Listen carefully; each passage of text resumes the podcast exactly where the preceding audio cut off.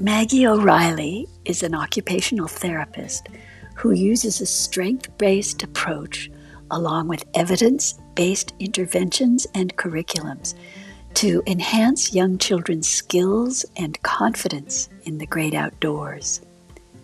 Maggie loves this work so much, in fact, that she chose not to give in to her natural shyness about public speaking so she could share some of her knowledge about all kinds of ways to make the very most of time in nature with young children. Thank you, Maggie. I loved this conversation.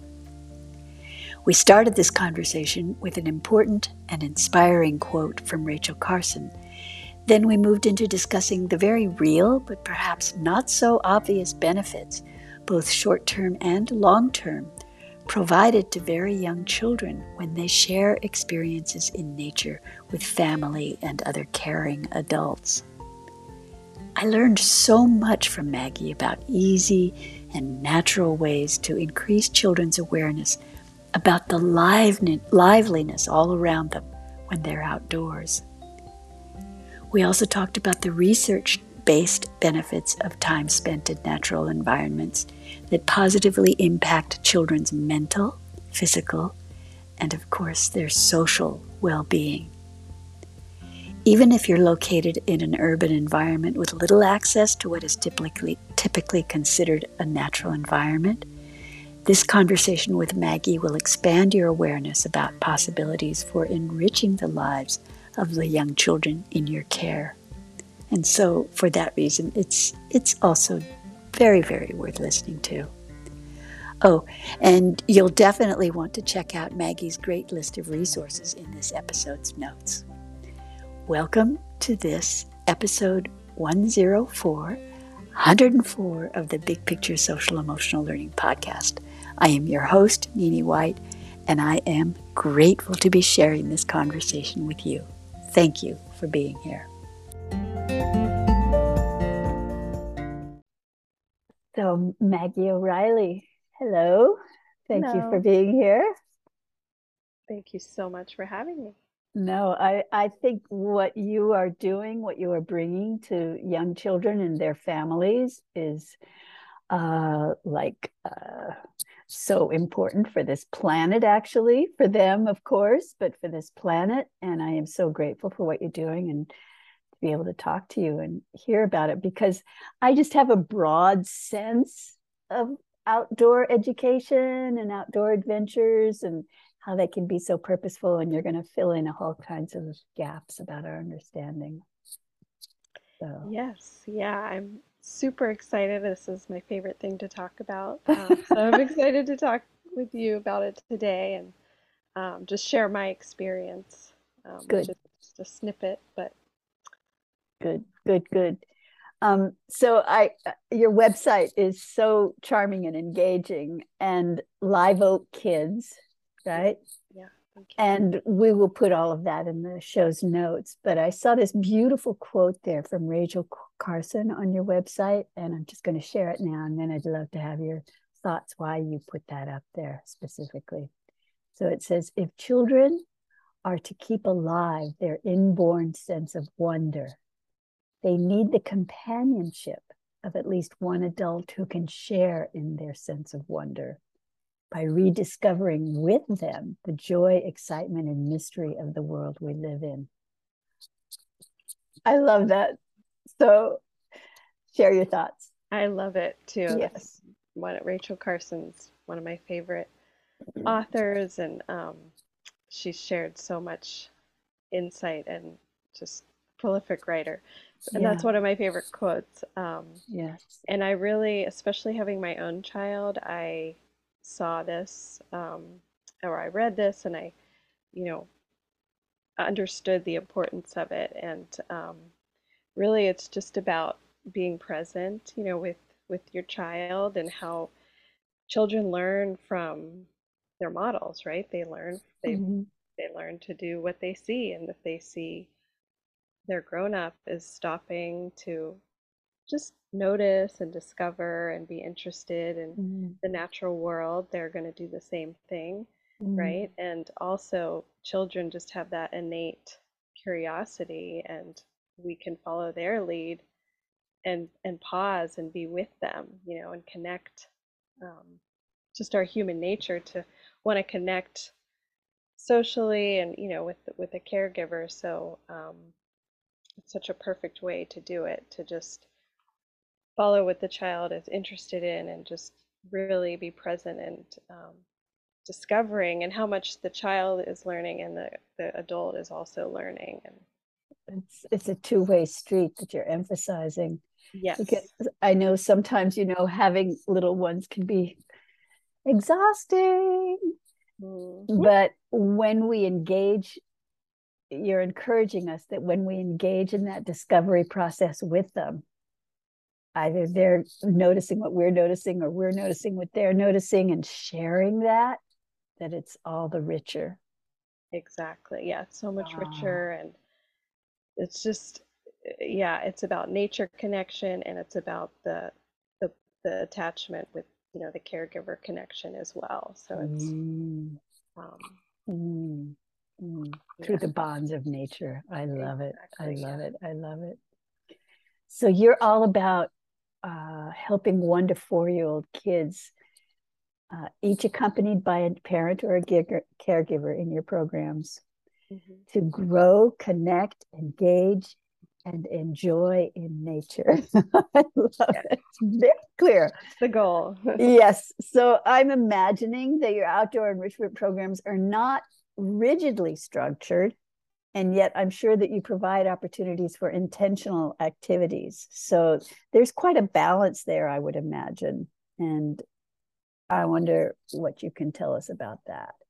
Yes, thank you for that question. It is, it's quite a balance that I'm I'm discovering myself. I'm just um, mm-hmm. I just started doing nature play groups with my daughter when she was young, and just with friends, and it's grown. Um, it's just something I'm really passionate and interested about, and I thought I want to bring this to other families, and so I've you know been running these nature play groups for families, and I'm an occupational therapist, so I yeah. have this background of um, with that sort of lens where we set up intentional, you know, therapeutic activities with different materials and um, but then working in nature, you know, you want to get away from maybe so much stuff that I'm used to having and use yeah. the nature and it's about nature connection. So I'm I'm finding a balance um, through also learning a lot more about nature-based learning and forest school um, teacher pedagogy to try to blend the two um, and bring something really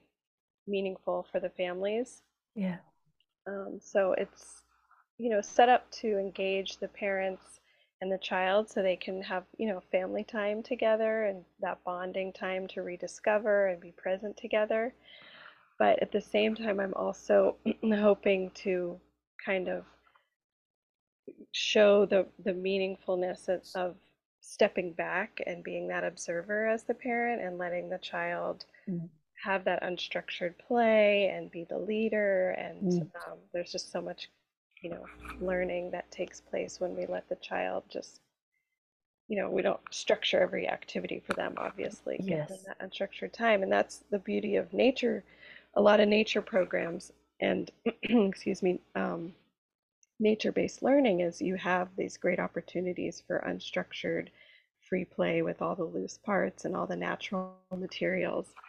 Um, so I I do like to incorporate that, but I also it's a weekend program and it's only a few hours and it's also for the caregivers. So I I like to set up um, some invitations and some intentional activities, like you said, that like, are open ended. You know, open-ended okay but give us some examples like specifically what's happened in some of your programs yeah um, well i usually set up something as an introductory um, activity so when families come something very simple like a process art you know here's some sticks in a bucket and here's some um, some fun tempera paint markers or things like that so they can the children love to just, you know, create. So something simple like that, they can paint a story stick um, or a little nature scavenger hunt. I'll have some pictures out. Can you go and find this? So an introductory, I oh. find like a warm up activity because families are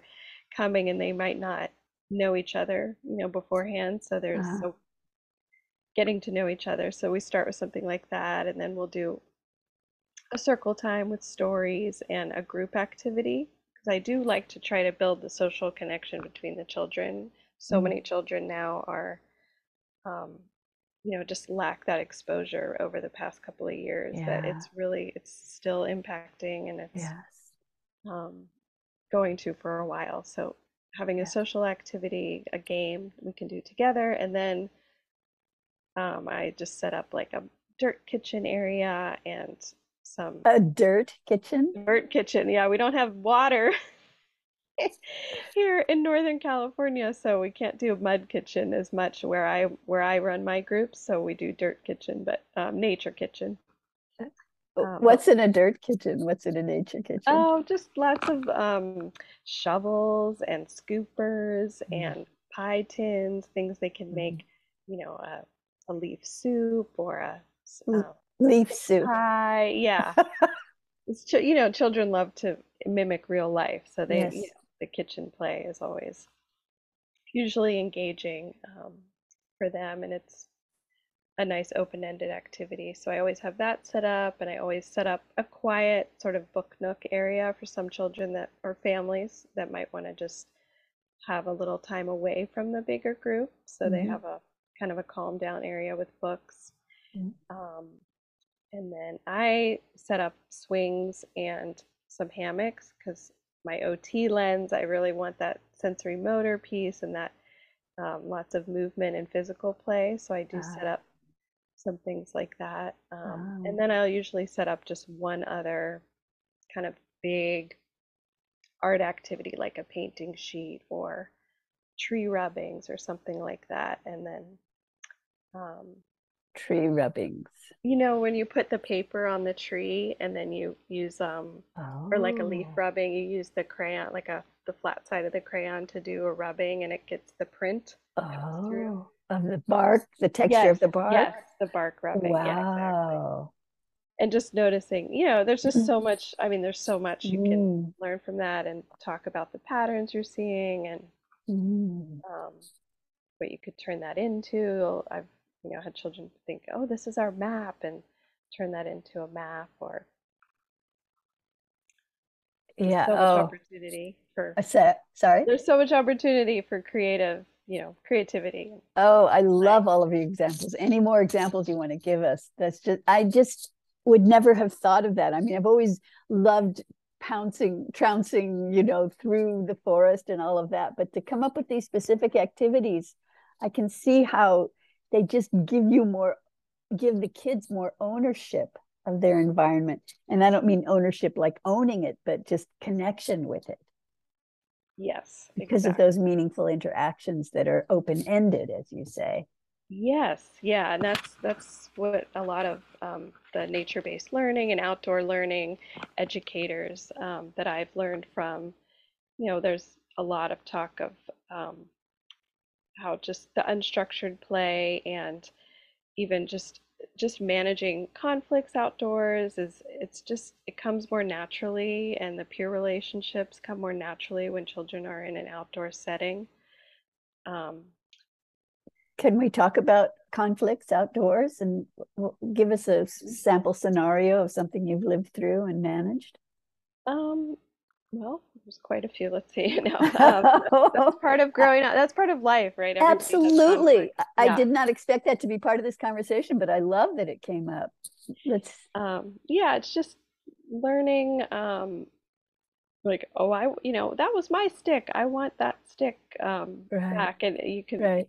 I mean, just when it comes down to materials, if you have less like actual toys, then it's well, let's find, you know that was a really important stick, but what about, you know, finding there's all so many other sticks you can reframe it so we can find you another stick. There's so many sticks here, you know, but um, does that work? I mean, yeah. I, I, remember with my boys, I want that stick. Actually, when I was a kid, I wanted my brother's stick no matter what so well yeah no it's about it i mean it's really about how you're framing it i think for the child which i'm not an expert in but i'm really learning a lot um, through a forest school teacher training program that I'm doing that Oh. um, kind of comes from just approaching it like, you know, I wonder, giving the ownership to the child to Yes. kind of give, which you're, you know, you could speak on this, um, I'm sure, but giving the ownership to the child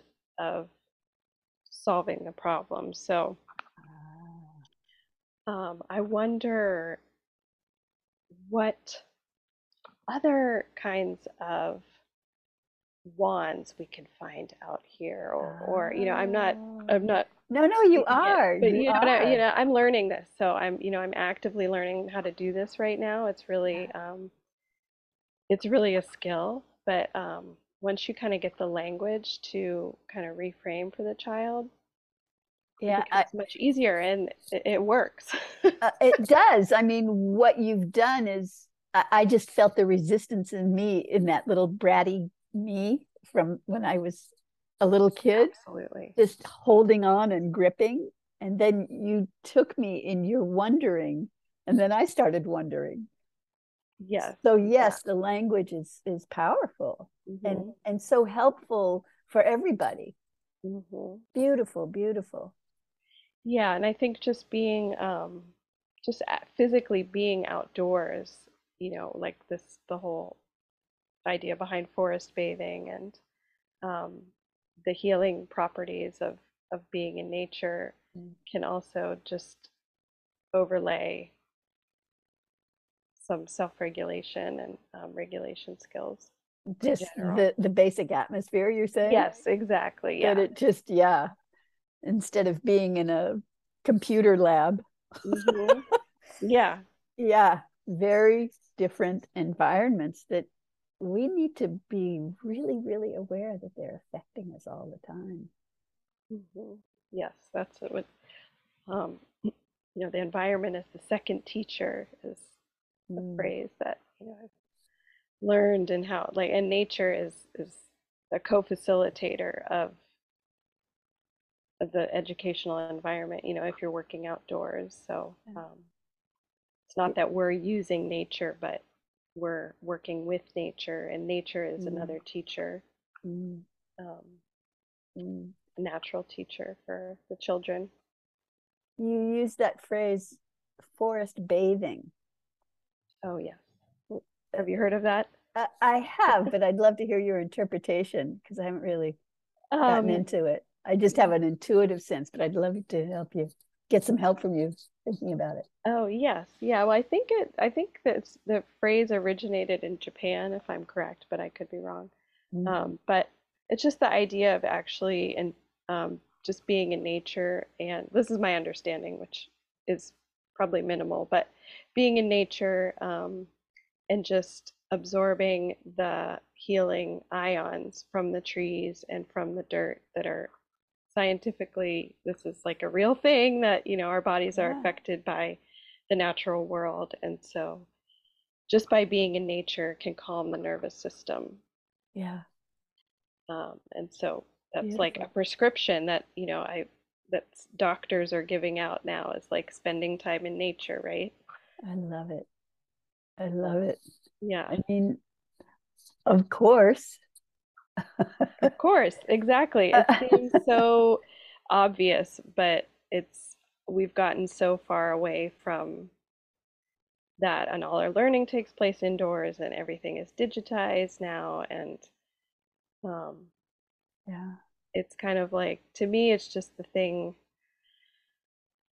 like in school we teach write you know you teach handwriting you teach writing you do it every day you just Yeah. have to keep doing it every day until you learn it and i feel like it's the same with nature like outdoor talking about outdoor learning it's like we just have to keep talking about it and keep you know dripping it into the um, the education world and just the child development world because it's really important Yeah, and um, some schools and some teachers and some families have huge, huge challenges with that.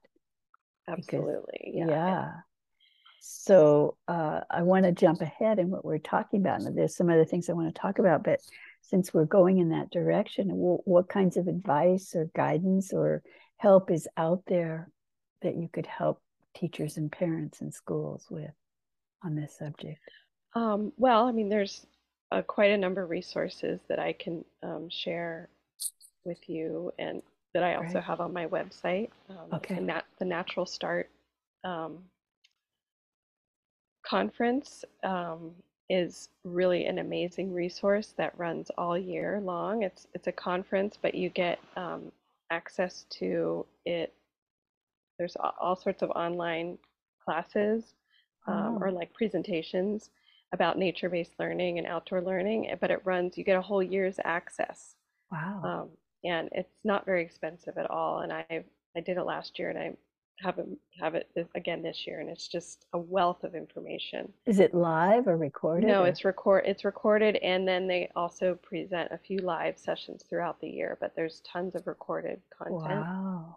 Um, and it covers all different topics. So Like like equity and inclusion and social emotional learning and how to, you know, project based learning and how to set up a program or just, I mean, it's just, there's all sorts of perspectives on there, which is cool. and it's called Um, Natural Start. conference. Yes, let me Okay. see here. It's, um, yeah, it's through the um, NA E E. Wait, hold on one second. I get confused with all the acronyms. yes, yes.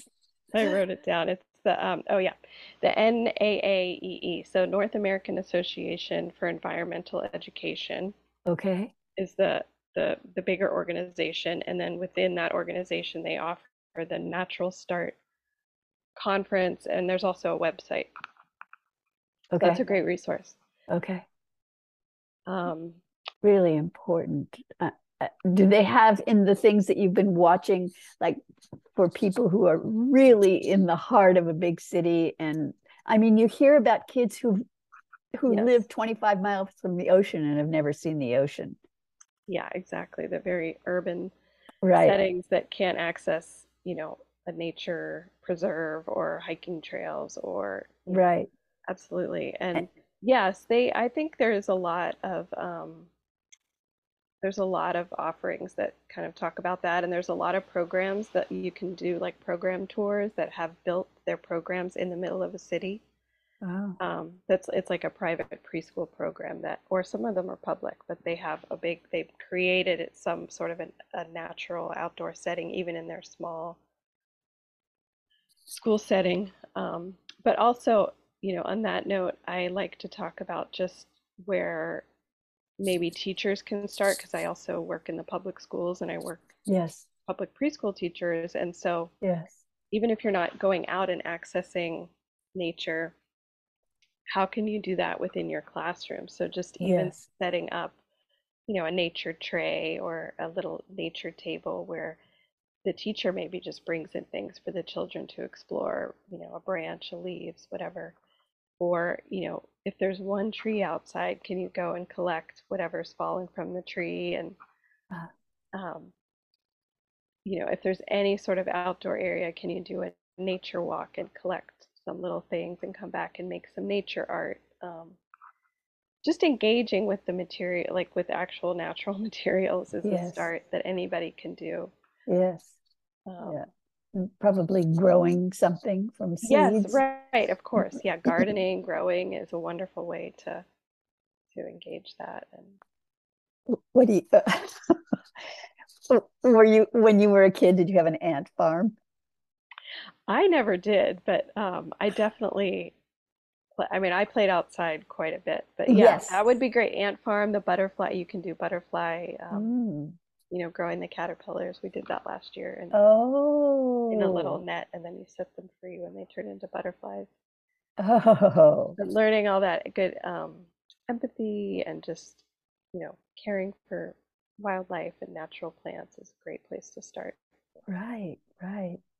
Um, I I think about little hamsters on little wheels, and I just feel like that's kind of the opposite of what you're talking about. But what do you think about something like that? Yeah, like a pet. I mean, I think that's, I yeah, I don't see anything against that. I know I went into one classroom and they had she had iguanas and she had these big tanks Ah. all along one wall and all sorts Oh. of guy, you know, um, amphibians in there. And it was just even the sound. I think she might have had a water tank too with fish, and just the sound of the water tank, you know, that that it Mm. makes is kind of calming and just having that those natural elements yeah, I'm just thinking about this now. It really it added something to the classroom, like a nice Okay. sense of fun Okay. and, and calmness. So Yeah, and yeah, I think a class pet, yeah, is a great idea. okay. Okay, and I love that idea of the water flowing because it does. It's a different sensory experience and different hmm sensory input and hmm stirs up the air a bit and Yes, yeah, and now and I'm thinking now about just even the music, you know, you can there's so many recordings out there of just natural bird sounds and oh, you know, you could play that in the background while there's like a free play time or something. oh, That would be and talk about it just say yeah, what kind of bird is that?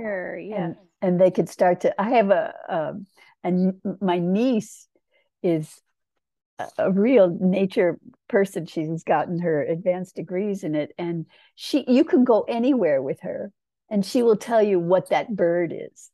She has memorized so many songs, and it's incredible. It's incredible. I know I have a friend who's a bird biologist who just fast, it's like amazing the knowledge. And I, I'm, I've just started getting into um, slow birding, which is a term I learned about, which is kind of this idea of just being where you are and just observing the birds. Like you don't have to have all this equipment and go to the best spots to see Yeah. the birds, to do birding. You can just go out in your backyard and just sit for a few minutes and observe.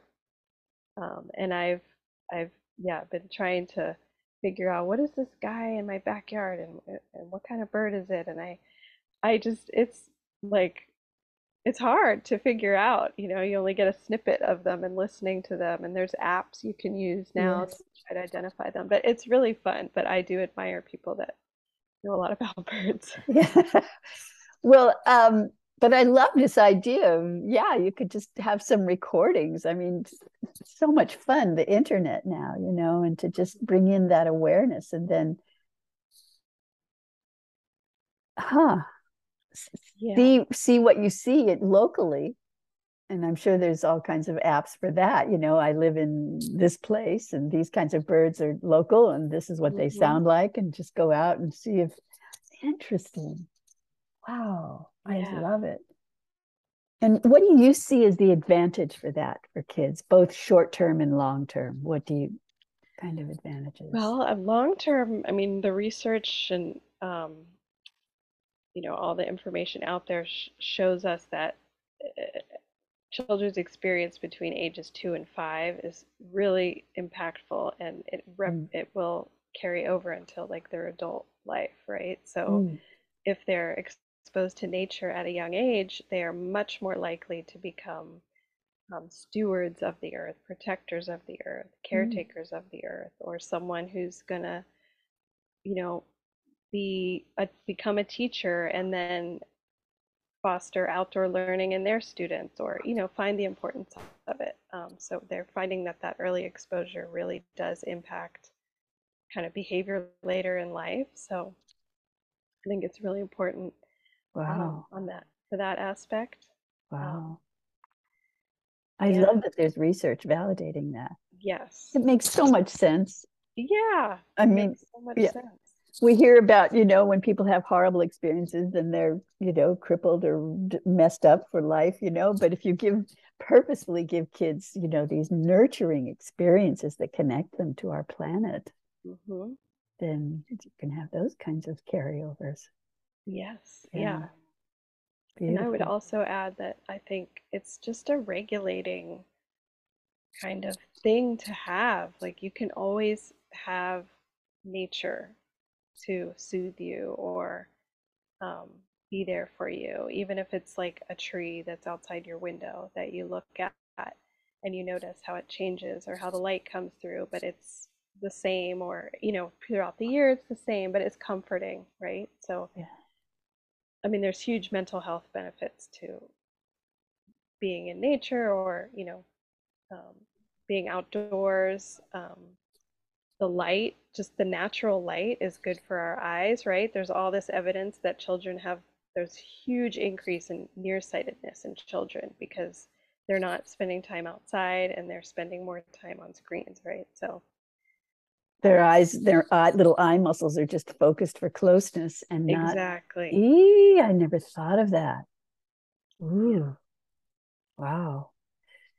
I bet you could give us a whole list of, of really important life-saving benefits yes. for outdoor adventure.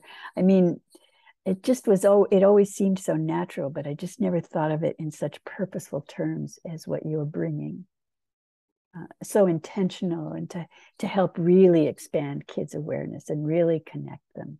I just always thought of it as kind of a spontaneous thing but i i love what you're doing and what you're bringing.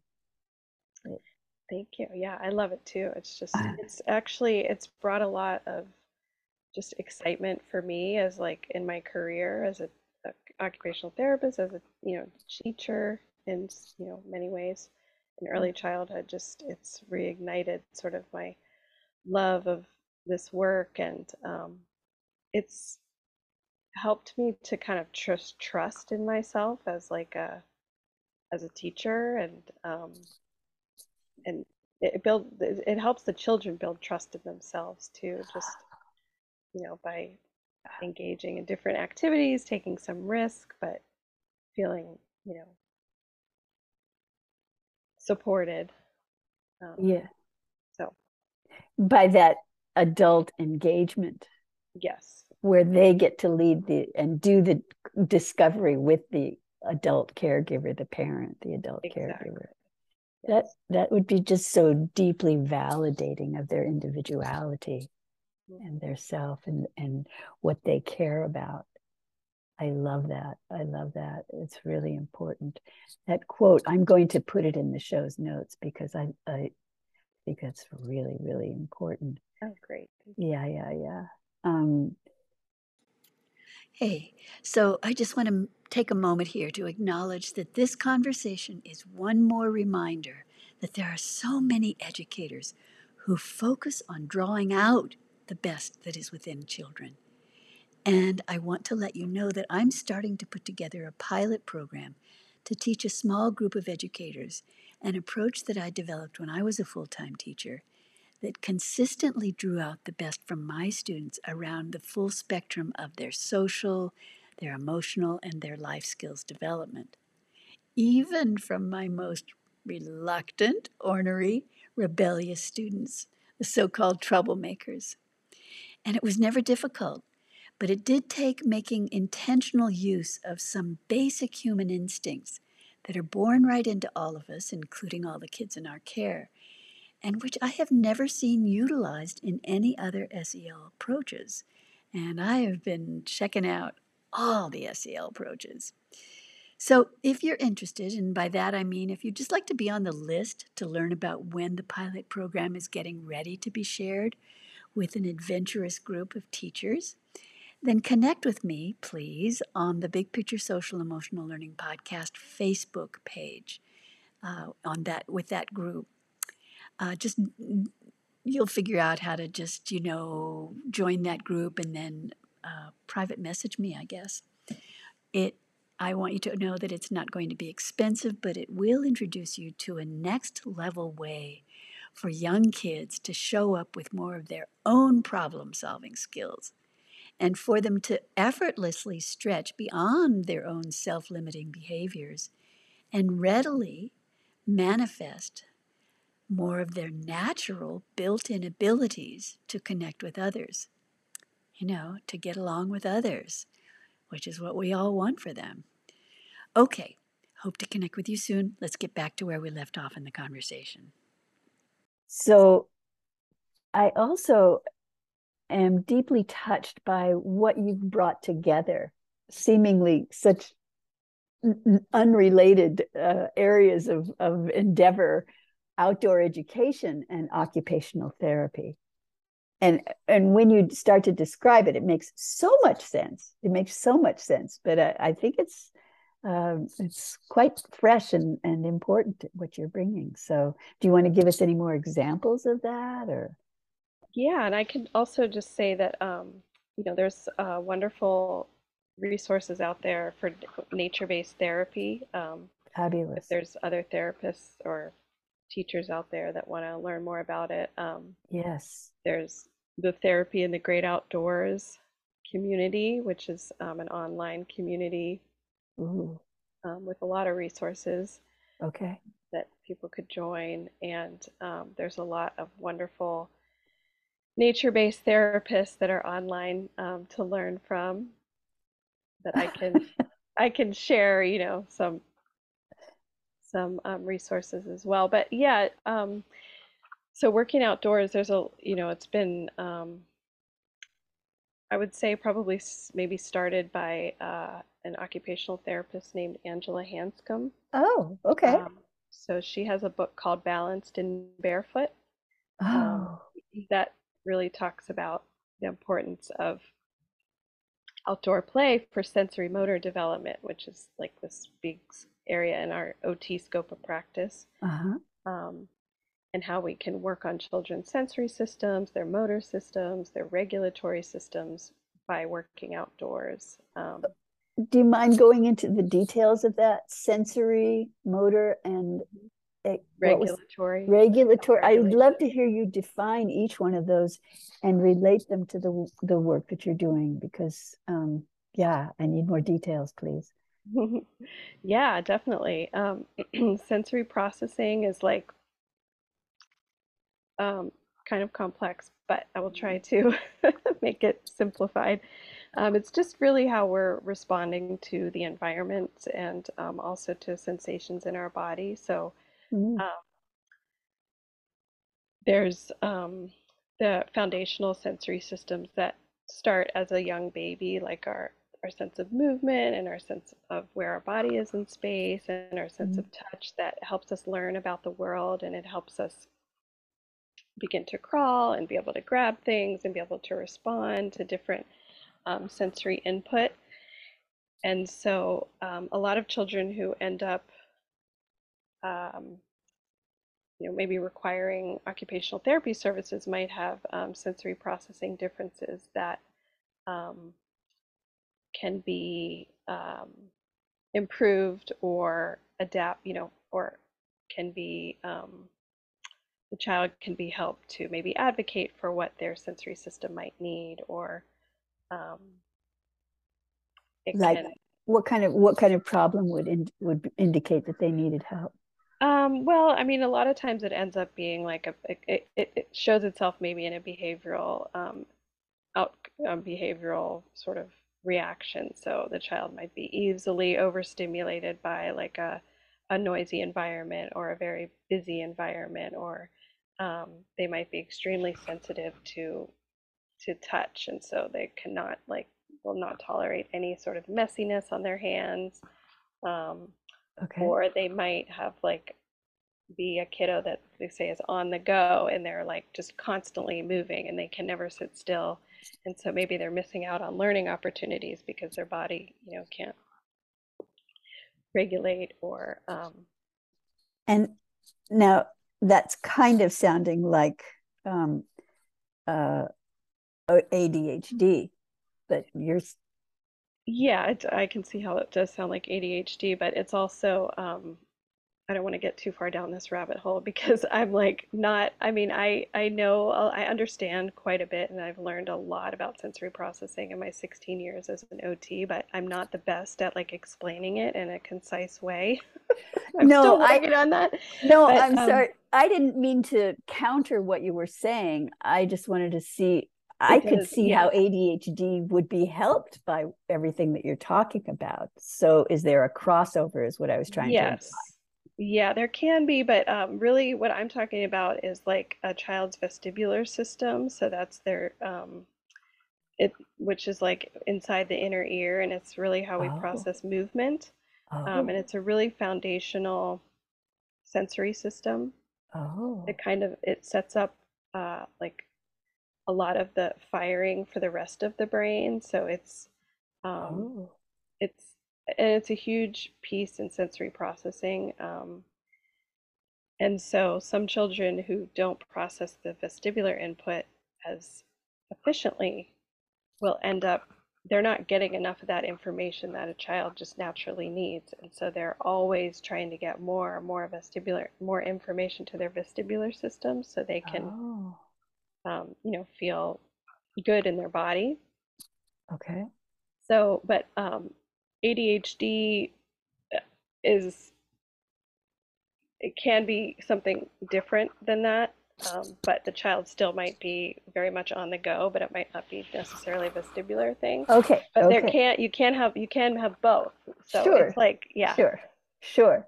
So um, this is interesting. I never heard about this vestibular uh, challenges to the vestibular system. So how does I, I can picture, imagine something, but how would you help a child with that when you're in outdoor natures with them? Well, that's a great question. So there's so much opportunity um, yes.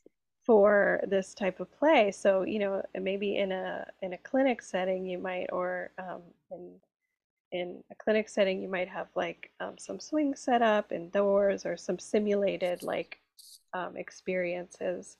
Um, and then um, in an outdoor setting, you have all sorts of, you can be climbing, you know, climbing a tree, your head's going to be moving through space. You can be um, running, you know, on uneven surfaces. You can, Ah, you know, do big body movements. You can do rolling with them, you know, log rolling ah. down a hill.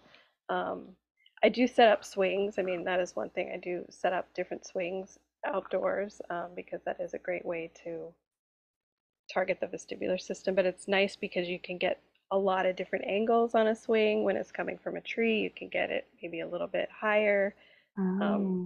sort of a bigger um, Uh-huh. arc you know what I mean? Like it can swing Yeah. in different ways. Yeah, yeah. um, you know, just bending over, having their head go below their heart, just natural picking up a stick, you're going up and down. Um, wow. it's just, yeah, there's a lot of different ways um, that you can engage the sensory systems outdoors. Um, walking on a, a log for a balance beam, um, lifting, carrying, pushing, I mean, touching. Yeah, you know, honestly, Maggie, this it's just unpacking the the sweetest details about what happens outside that does not happen inside. Exactly. It doesn't happen inside. We're not, it's not natural to move in those ways indoors, and it's completely natural to move that way outdoors.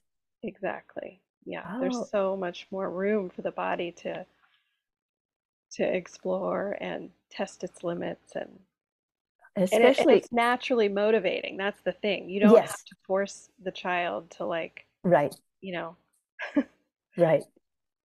Right, which is extremely important at that age. But also it's um uh it's just it's just so it just pulls you as you're saying. It's just yeah. Oh my gosh, right after this conversation, I'm gonna have to take a walk outside.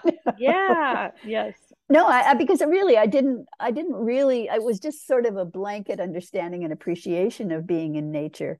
But I'm really seeing how combined with the occupational therapy, it's truly healing and uh, nurturing, truly, not just in some vague kind of a way. Mhm. Wow.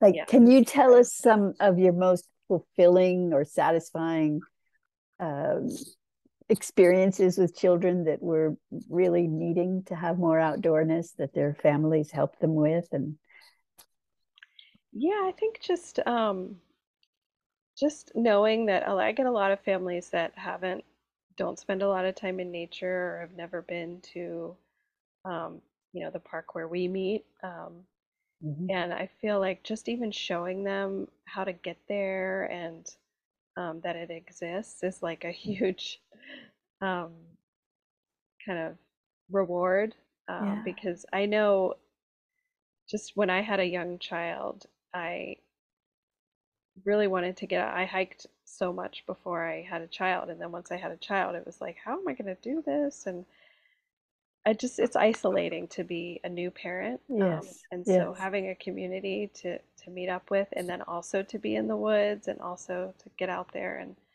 and and know that your child is really enjoying this and um I also I like I love working with families who um are you know might be more protective of their child, which is completely natural, Ah, but um yes.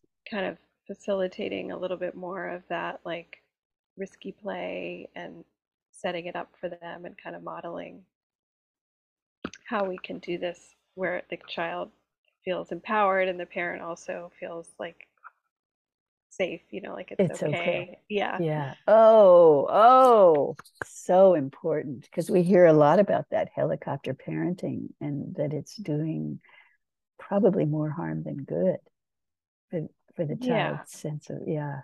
Yeah, and it's I mean it's hard. I'm not I'm definitely not um what's the word? I definitely have my helicopter. I mean, I'm I'm probably a helicopter Sure. too, but I, you know, Sure. I know theoretically the benefits, and it's always easier to like work with someone else's child, you know, Sure. and tell them what to do. No, I'm Yeah. just kidding. But um, yeah, and I think um, also just working on like a regulation, you know, if a child is really averse to getting dirty, a lot of kids are not used to getting dirty or they're told not to get dirty. And so Right. now we're in a setting where it's like you're okay, it's okay to get dirty and we want you to get dirty and Yeah. they're not used to that. And so I just always bring um, wipes and I just honor like that doesn't feel good to you. Let's wipe your hands off and then you can get back to it, get dirty again. Uh-huh. Um, so just building it up that way. Uh-huh. Um, and um, yeah, what else? Let me think. Uh, I I like that. Um, makes me sad when that aversion to dirt or soil or you know Mother Earth and and touching it and the muddy, gushy. I had two boys. They they had no problem with it. Oh, that's yeah, that's great. And you didn't, so that you were, you know, Yeah, I'm kind of a tomboy myself, so yeah, that makes a big, you know, big deal. And uh, you know, and I Mhm. mean culturally, like it's, you know, there's so many factors. Like maybe it's, you know, to be dirty is a different, is such a negative yeah, uh, perception, or you know, I'm just saying that um, yes, there's all different reasons, but yes, yes, but for nature-based educators, we want everybody to be dirty, right? So yes, yes. and um, Yeah, because dirt, there's dirt and then there's there's dirty. I don't know. To me, there's two different things there because there could be nice, clean dirt. right, right. Well, it has, you know, he, and dirt actually has like right great properties for. There's some research article I didn't read it myself, but I heard about it about the gut biome and how our it's like it's not as strong, right, in our children now because they're not exposed to to the natural world and to dirt, and there is like good um, good uh, like bacteria in there that that we need for our, our gut system. So I always joke around with my daughter, like I will be, if you eat some dirt, I am gonna be so proud of you. That is so good for you. Don't eat the dirt because you're gonna grow too big and strong. And she loves it. She Um, I remember I would take my kids to, you know, play and they would eat sand and dirt and everything. And it was just like, really? I mean, they'd put it in their mouth and then they'd make some funny face and then they'd eat it again and make some funny face. It was like they, it was a love hate relationship, but it was adorable. yeah, yeah, and they're learning so much from that experience, right? Like, Absolutely. And they're both incredibly healthy. So there you go. there you go. Yeah. yeah. Oh my gosh, how sweet, how sweet this picture that you've painted. I love it. Um, I feel like we do we did get to talk about some ways that uh, teachers and occupational therapists and parents can bring more of this into the home and into the classroom. Is there anything else you want to share with us about all of that or Um, I think maybe I'll just say for um, families, I just had a few suggestions like that are really simple if you're going to go out for a walk. Um, you can even just draw a little scavenger hunt. Just draw a quick picture of a bird, a quick picture of a tree or stick, flower, whatever you know is in your neighborhood. And, you know, it doesn't have to Ah. be um, some fancy thing. It's just draw a picture and put it on a little piece of paper and say, can we find these? Or it just, it adds a little more fun and excitement for everybody Absolutely. Oh, get that's the kids out the door sometimes. completely wonderful. That that purpose-driven thing where that we're all kind of programmed to be, but uh, just Yeah. yeah, and it's good. That focus element, focus Mhm. element, I think is always important. And there is one other question that I wanted to ask you. I think, you know, in the United States, this is like, ooh, what Maggie's doing. It's so amazing, you know. But in other countries, this is 100% natural, right? They never Exactly. stopped doing this. Yes, yeah, that's a great point. I mean, glo globally, this is how, you know, a lot, many schools in, around the world are just run outdoors. That's just how they're run. Like all year or what? yeah, yeah. Wow. Um, and so it is, it's like, you know, now it's a thing here and um, Right. and also because of our the way we live and stuff. So obviously, indigenous cultures lived with the earth and learned from the earth for you know forever, Right. and now we're trying to get back back Yes. to that a bit because we've gotten away from it. Yes. Yeah. And h- how does a, a school be outdoor? I guess they're not emphasizing on any of the academic stuff. They're just only about learning outdoors or, or what? Can you Well, describe that's a a great question because um, I mean the academics. Well, um, it, it's all part like the the outdoor learning, and I'm talking about programs like two to six year olds, like preschool Right. programs. I can't speak about, Sure. but I mean the academics are built in to the natural like learning, like counting and science and STEAM. I mean, there's so much information out there Ah, about STEAM and STEM learning that is yeah. so easy, um, easily taught in outdoor learning and natural learning. Because they just tie together natural. Okay. Yes, go yeah. ahead. I mean, you could do you could do um, so much project-based learning where you would be getting those, um, you know, those academic and schools like school skills.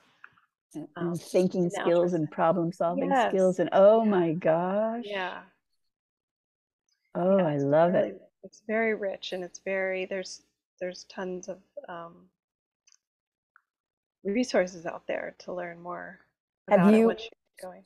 Have you have you been to any of those outdoor schools in any other countries? No, no. But you've probably Well, seen videos or something or yes, yeah. There's different like organizations. There was one in Peru that I didn't read the entire um, article. I skimmed it, but there's there's features and this um well the Natural Start Conference you can tour, but they're all, I think they're all in Ah, this I think they're all in this country, but they there might be some in other country. I'm not really sure, but you can do video tours of different outdoor schools. oh, fantastic. Yeah.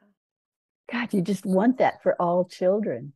Yeah, and that's exactly right. Like that's the right of the child to play outdoors. And so how can we facilitate that for all children in all settings? And not it doesn't have to be 100% outdoors, but Right, maybe more than what they're getting right now. right, right. So just if we just thought about it for a second, 20 years from now, if today's generation was all getting some quality outdoor t- time many times each week, 30 years from now, what what what do you think would be the decisions that would be being made for our environment or what do you think? Ooh, I love that Uh, question. I think they will have solved climate change now. yeah, Um, yeah, that's, I mean, think about that. Like how much care and protection, you know, maybe there'd be really more protected lands. Maybe there'd be more um, lands that are, you know, rematriated, if I'm saying that correctly, and given back to indigenous cultures. Um, Mm, maybe there would be more actual care of the land, like, you know, picking up trash and, you know, mm, um, mm. pollution and I mean, and and if they're you know they're creators, they're problem solvers, they're going to be coming up with. Um, they're going to have the care about the earth, and then they're going to be able to come up with you know more ways to solve some of our problems and maybe even notice more i was um, a couple of weeks ago i was uh, on a the river the russian river up in sonoma oh, yeah. county and just kayaking with a friend and then sometimes we'd come against people who come up against people who were you know kayaking with their big boom box and loud music and everything. It was just like um we can't hear the birds now. Yeah. Right right. It's like, i know. yeah it's like i mean yeah it's just like more of a, an appetite for what nature is already providing for us mm-hmm. more simple more and where would that fit into your sensory um, development yeah um, part that's a good question i think um, I mean, just by spending some time in nature, you can have, you know, have, I like the refuge sort of spot. Like uh, for me, it's like where I go to really think through ideas and mm. kind of do like a walking meditation. That's like for me, that's what being in nature and hiking is mm. by myself. Um, mm-hmm, mm-hmm. Or with friends, it's, you know, the same, but you're sharing a social connection. So mm-hmm. um, I'm sort of going a little bit off topic, but I think it's it can be um, just a regulating place for people. Yeah. Um, yeah. Just just just if we just allow ourselves to just be there and really be there and not bring all of our other stuff with us and just just for a minute, you know, it's just Yes, yeah, and I know it's. I mean, I've definitely been somebody on the Russian River that had a boombox in my youth, and now in my in my older age, I would be like, let's listen to the birds, of course. But oh, um, yep. So I can relate. You know, there's yes, there's you know maybe some maturity. I, I don't know. I mean, it, it's yeah. No, it's just exposure, but um, yeah it's just interesting to see what people are tuning into and yeah i don't mean to be all judgmental or anything like that but it was just it was just funny that you know we were tuning into the even to the silence which i'm kind of i love silence yes yeah, yeah exactly and we yeah. really have to kind of retrain ourselves to or or train or some of you know train ourselves to just be able to sit in mm-hmm. silence like mm-hmm. i mean the i not to digress but i um, read a book recently that my friend recommended called How to Break Up with Your Phone. And it's just so much information about, you know, how our attention span is really getting whittled down yeah.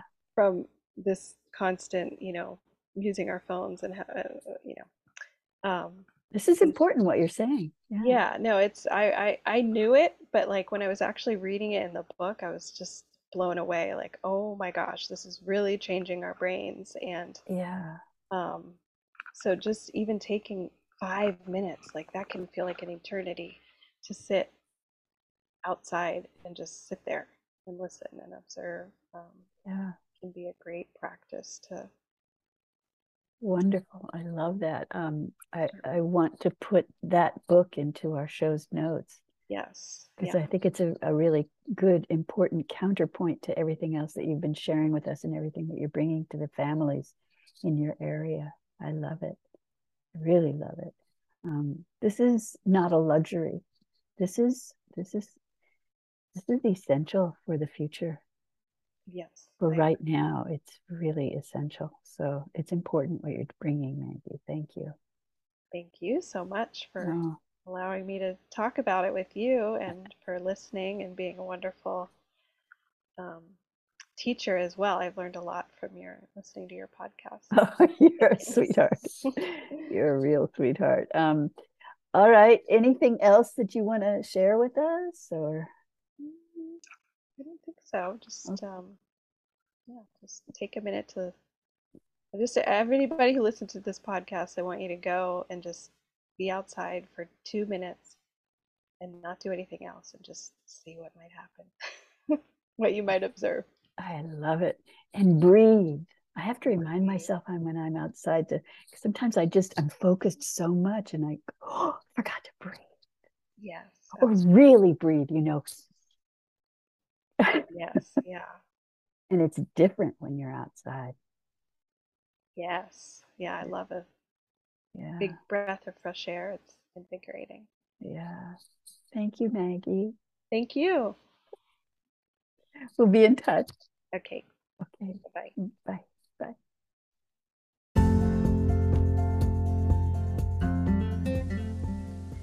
Okay, so um, now I just want to encourage you to check out the show's notes because there is something for everyone in just about every area of interest and need within the resources that Maggie shared with us in this show's notes.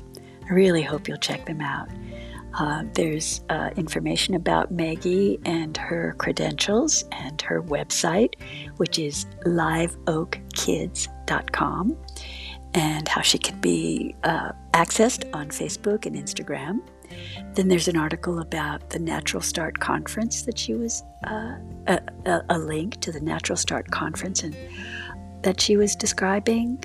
There are some great articles and resources about early childhood opportunities that are there for everybody. And then there's a really interesting article about sensory processing, which Maggie was hoping that you would read because it's very important. And she didn't really feel that she had enough time to describe it in detail. But these are ways that this isn't just happy, fun doing things with our kids. This is really helping them to develop physically and uh, neurologically. It's really important. There's also a link to How to Break Up with Your Phone, that book. And there's a fascinating article on the importance of outdoor play for young children's healthy development. So, good. I hope you see how important all of this is basically fundamentally for children's social emotional life skills development because when they have that healthy healthy base and healthy connection with the natural world and sharing that with family and with peers how could there be a downside to that so, thank you again to Maggie, and thank you to all of you listeners for sharing this enriching time together. Okay, until next time.